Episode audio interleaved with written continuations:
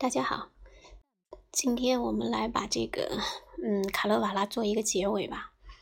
嗯，至于这个卡勒瓦拉，因为卡勒瓦拉说完的话，我基本上这个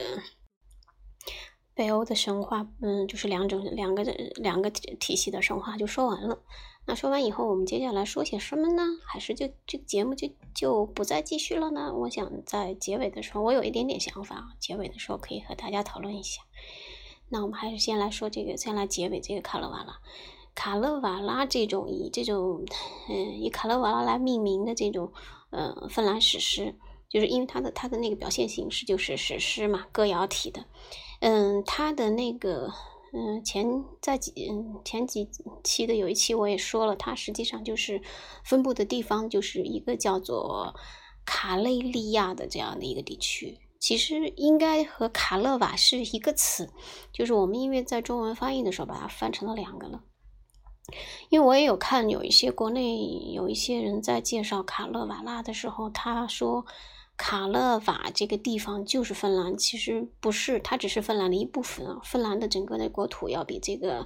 卡勒瓦或者是卡累利亚的这个地区还要再大一些。呃，你比如说像很明显的这个。嗯，像如果以现在的这个芬兰的概念来看的话，比如说它的这个西海西就是靠西面的这个地方，呃，还有呢就是往北去的这个拉普兰地区，那就没有这个卡勒瓦拉的这种嗯这种尸体或者说是歌谣，嗯，所以说嗯它的它的分布范围还是有限的，但是反而在这个和嗯芬兰。隔海相望的爱沙尼亚呀、拉脱维亚呀、立陶宛，就是呃波罗的海那三个国家，反而还有跟这个卡勒瓦拉非常相近的这种诗歌体，嗯，所以说这个嗯说卡勒瓦拉就代表了整个芬兰是嗯实际上是不准确的。另外，我们国内还有把这个卡勒瓦拉翻译成英雄国，我也不知道这个英雄它是从哪来的，因为。首先，这里面的那个两个或者说是三个主要人物，他们都是这个萨满教里面的这个呃神人，就或者说是巫医啊，或者说是神汉。嗯，要说他们是英雄，也不能完全算英雄吧。嗯，所以，因为虽然说这个拉这个最后结尾的这个是国或者是嗯国际地区或者是国家的意思，但是把它翻译成英雄国。多少有点开了个脑洞吧，嗯，反正我我个人觉得啊，还是就叫卡罗瓦拉，或者说是叫，哪怕你叫卡拉卡勒瓦国也也还比较准吧，只能是这么说。嗯，那么因为这个他嗯，当时他这个。卡罗瓦拉当时的传播呢，嗯，和这个很多国家的这个史诗的传播是一样的。比如说荷马史诗是一样的，它就是一就是来吟唱的。那而且它的这个以现在的这个。嗯，芬兰人把它进行了这个加工和整理以后，你可以看到它的就是你要是跟上它那个节奏的话，它的曲调其实还蛮明快的。一般它的伴奏乐器就是上次说了那个万代摩宁弹的那个叫康特莱琴，就那种那种五弦琴。呃，然后呢，这个里面有很多就是讲了他们的这个萨满教的一些事情，所以可能也和这个萨满教，因为萨满他那传他就传教的时候就是说是这个，呃，他就是一种，哎呀，怎么说呢？按照我们国家的说法吧，就是大家想象，我觉得芬兰语里面它它也不是完全是这样来讲的，就是大家只只能想象了，就像我们的这个，呃，所谓的这种跳跳大神的那种，有点像的，因为。这种神汉啊，或者说是巫师啊，他们呢，就是呃，要么就是他们这种这种萨满的这种巫师啊，把这个呃，把一些这个，把自己的灵魂就变成动物，或者说是什么，比如说鸟类啊，或者一个其他的什么动物，也鸟类比较多，然后就是这个它就可以到处漫游嘛，就是它的灵魂，它的灵魂必须要附在一个东西上，然后四处漫游。呃，或者呢，它就是可以来招来这种灵魂，嗯，就是某种通天的灵魂来附到自己的身上，然后就，嗯，就又又说又唱又跳的这种。所以说，在这个卡勒瓦拉的这个节奏说的这个节奏里，有很多可能和当时的这个萨满教的这个做法，嗯，很像。呃，然后呢，嗯，最主要的这个里面的就是这个，嗯，万代摩宁了，嗯，然后以之前就有，就是说在这个，嗯。在这个就是正式的这卡拉卡勒瓦拉，或者说是这个后期啊，就是嗯被整理好的这个卡勒瓦拉来讲的话，之前就有什么，比如什么嗯，在当当地流传的什么万代摩宁的地狱之行啊之类的，就还蛮多的这种。嗯，然后呢，它还有一个很大的特点，就是在这个卡卡勒瓦拉的这个。呃，诗诗里面啊，他有这个，他有很多的情诗，他的这个情诗或者说是情歌，嗯，和这个当地的这个就波罗，嗯，芬兰的这个南面，还有嗯波罗的海那几个国家的这个古代的民歌非常的像，它的那个曲嗯曲调呀、节奏啊，非常的像，而且呢，其实还蛮有，这是它非常有特色的一面，嗯。一个就是他，就是他表现了一种就很直，哎，和现在的芬兰人怎么说呢？也像也不像啊。等会儿我们看，要是有时间，可以再来说说现在的芬兰人的一些性格吧。就是他非常的直爽，有一种很原始的野性。然后这点和艾达有点像的，就是他他他，嗯，比如说他要对某某个人表达爱情的时候，他是直接就。直来直去的，就不会这种像我们国家的《诗经》里面描述的那样，就是就好像比较曲折。但是其实我们国家也没那么曲折。如果大家看我们的一些这个呃以前的呃，包括《诗经》，其实我觉得还是比较直率的。要是比起这个后期唐宋时期的诗歌来说的话啊，嗯，你像大家都熟悉的那首《陌陌上桑》，我觉得其实就还蛮直率的。北朝民歌，嗯，那嗯，在萨就是这个卡罗瓦拉里面，他会怎么他是怎么说呢？嗯，他也是直来直去，呃，就是说，尤其是他受了这个萨满教的影响嘛，他们的这个对性爱的描述也非常的多。另外呢，这里面就是我们现在所认为的乱伦，在那个时候并不是什么罪过，反正。这里面描述的蛮多的，有乱伦的关系啊，就群婚的关系，嗯，所以后来就是在这个基督教呃传入到芬兰的时候，这个卡勒瓦拉里面的一些这个嗯情歌和情诗啊，嗯，就就认为这这不太太粗鄙了。然后，但是呢，后期反而因为欧洲的他们的这个思想解放相对来说比较早，到后期反而这个很受欢迎。那么。被各个欧洲各个国家首先接受的，竟居然就是这个芬兰诗歌里面的这些情诗。然后那个像比如歌德啊，他呢，他第一个翻译的这个芬兰语的作品呢，就是以一首诗，名字叫做《我的情郎来了》，他把它翻译成德文。哎呀，然后这个就如果这首诗就非常的率真大胆，又又就很粗犷的那种，嗯。他就他就是这样说，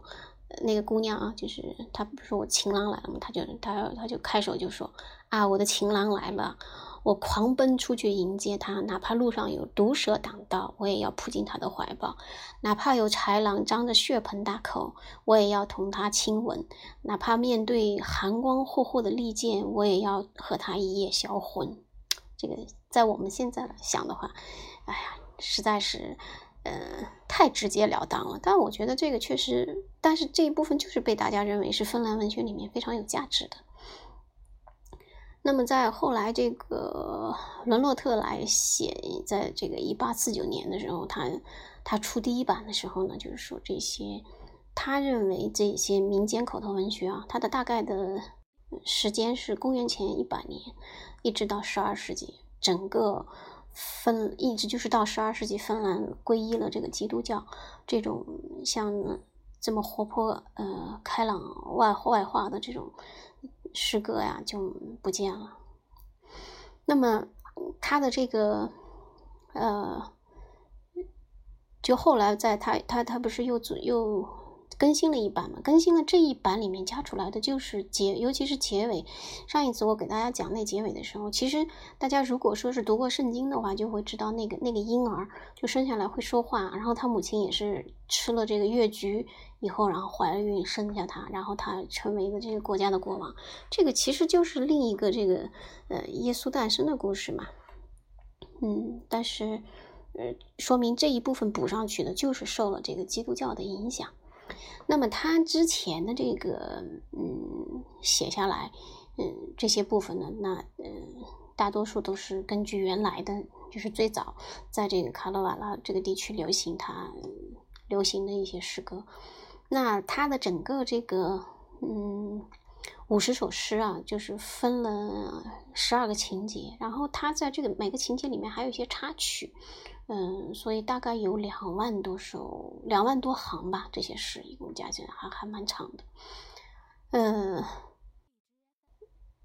呃，他的这个出版了，就是增加了这个结尾以后，就是也等于说是为了，就是堵上一些人的嘴吧，因为因为第一第一版出来了以后，大家就觉得这个写的太那个，太太太这个。民间化了，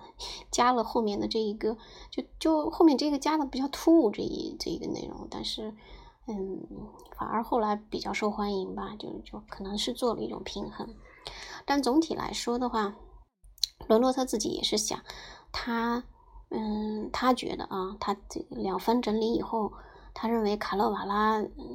就算是比不上荷马史诗吧，但是应该也能和这个艾达有的一拼啊。嗯，但这个在目前的这个欧洲文学界的话，对这个还是有也有同意的，也有持反对观点的啊。嗯，那么因为他写的比较晚嘛，你你这种比较晚的时间来和那个当当初的这个嗯非常早的这个艾达来相提并论的话，的确还是这个可比性。在可比性上，因为毕竟你是借鉴了艾达才写的嘛，所以这至少在原创这方面就稍微的逊色一点吧。呃，那这个卡勒瓦拉呢，就是它的诞生，就是让它的诞生对芬兰人非常意义非常大，尤其是在那个时候的这个俄国的这种集权统治之下，呃，芬兰人是不顾一切的，就是。来宣扬他们的这个卡勒瓦拉，就是要有我们要有自己的民族的语言，我们要有自己的文化，所以这样，因为这样才能唤起他们的一种精神力量。所以这种精神实际上一直持续到今天。芬兰实际上和北欧的嗯另外几个国家来比啊，嗯，它还是一个，它算是一个经历了苦难的国家。它后来从这个俄罗俄国手是俄罗斯的这个嗯。统治下面独立出来以后呢，然后又经历了这个，嗯，又经历了一次。他先是有国内的内战，结果国内内战还没弄完呢，结果又和俄罗斯又又干了一场。所以说，在十九世纪呃初，呃四五十年代的时候，芬兰这个整个国家就非常的萧条。在那个时候，因为像瑞典啊，呃。挪威啊、丹麦啊这些国家，哎，那时候哦，那时候挪威应该还属于瑞典的管理吧。但是不管怎么样，就是已经相对来说，呃，进入了一个经济发经济开始发展的时候。但芬兰呢，就是说是因为这种，呃，内忧外患吧，所以，呃，很多芬兰人就为了生活嘛，就逃到了这个瑞典，然后在瑞典的一些，呃，尤其是一些纺织工厂里面。打工，所以现在在瑞典有很多芬兰人的后代。嗯，所以说在在芬兰夹在这个呃俄罗斯和瑞典之间呢，也造成了他们性格里面的一种不能叫古怪吧，反正就是一种无法言说的情感。嗯，他们在比如说他们就是在像在瑞典，你随便开玩笑说。嗯，你们瑞典国王都是从法国来的，瑞典人觉得很无所谓的。但是在芬兰，你要说啊，你你你你你们曾经被瑞典统治过，或者说是你你们有瑞典人的血统啊之类之类的，他们就会很不开心。但是如果你要说他们跟俄罗斯有什么关系？那是更加的不开心。就如同我们国家提到你你的这个，你和日本是怎么怎么怎么样？就他们对俄罗斯是非常仇恨的。嗯，我曾经就是在有一次去芬兰之前，我的芬兰同事就跟我讲，嗯，说这个呃，你晚上出门的时候一定要小心啊。我说为什么？他说，因为他们那儿就是我前面说过，我要去那个地方离俄罗斯的边境很近了。说我们这经常有俄罗斯人来，他们晚上都不干好事。当然，我嗯，我后来那个小镇确实有一次是有有过一个事故，但好像应该我感觉啊，也不是俄罗斯人做的吧。但是他们就是那个，其实人类都是一样的，就是某种你说不上来的一种偏见吧。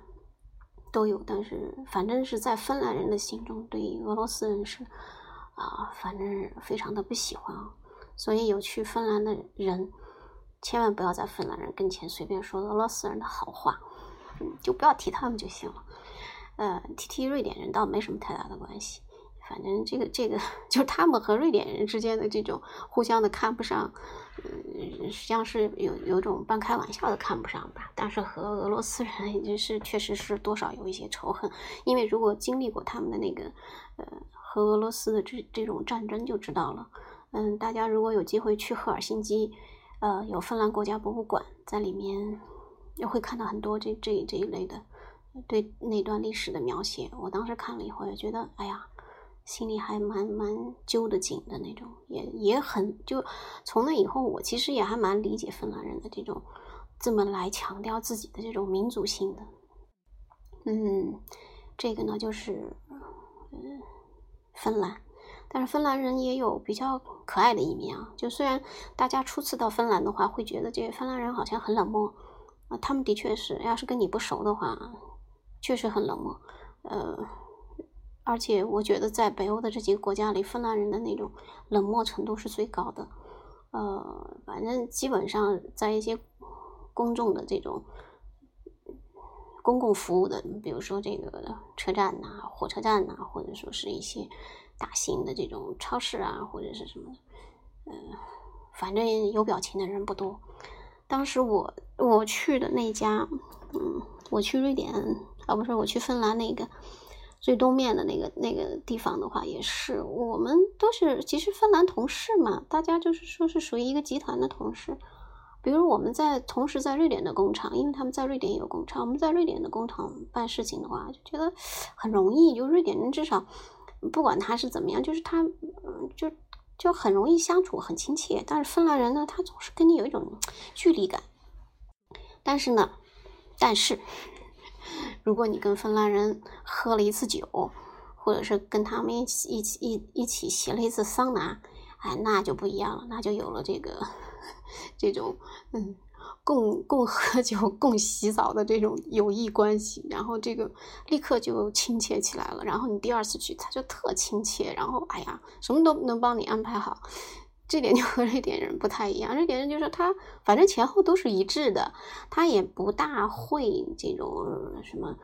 因为大家一起喝酒还好说，但是一起蒸桑拿，我觉得这是很私密的。我一开始都觉得有点不好意思，我这才第一次或者第二次跟你见面，大家就要这样赤诚相待了嘛？但是好像在芬兰就是很正常的一件事情啊，就是你反而你扭扭捏捏的说：“哎呦，我我我不去这个洗桑拿，那你就失去了很多和芬兰人社交的这种机会吧？”嗯，这是芬兰很有意思的一个国家和很有意思的人民。呃，好，那么卡勒瓦拉也就是这样结束了。哦，如果大家要，我又忘了。呃，如果去这个赫尔辛基的话，可以看到很多以卡勒瓦拉为这个呃为创作灵感吧，他创作的很多画都能看得到的。嗯，大家可以去看一看。好，呃，卡拉瓦拉也说完了，就是北欧的这两个完全不太相，也不能说完全不相干，就是算是两个体系吧。一个是北欧神话，就是以艾达和萨迦为主的北欧神话，还有就是芬兰的这个卡勒瓦拉，这两个体系我们都说完了。那因为原来这个就是因为是和这个我们侦探社的两位呃听友一起一起嗯晚上聊天的时候想起来，呃来讲讲这个北欧神话，因为我想我我更多的讲的是一种这个背景吧，嗯，不是讲故事本身啊，中间提到了一些故事本身。那说完了以后，我现在在想，那这个节目就这样结束吗？还是可以继续说下去？因为我也看到，还是出乎我意料的，还是有一些点击，还是有有人来听，有人会，呃，比如说是在，嗯，我记得有一个听友说他是在刷作业的时候 来来来听我，哎，我突然也觉得还是蛮感动的，大家就觉得。嗯，因为我想北欧的一些北欧是在我们国家来说是一个那种面目比较模糊的一个区域吧，所以我想呢，接下来我我我有这么一个打算，我想来谈谈北欧的文学，因为也是我比较熟悉的一部分吧。我想还是谈谈自己熟悉的，然后里面会穿插一些穿插一些这个北欧这几个国家的一些文化，就是我自己经历的一些文化和我们国家的文化上的一些差别。呃，和一些类似的地方，嗯，就穿插在这个接下来的北欧文学里面。嗯，我呢是先这样先讲着，如果说中间有什么大家有什么问题的话，我们可以再探讨，好吧？嗯，那就这样，再见。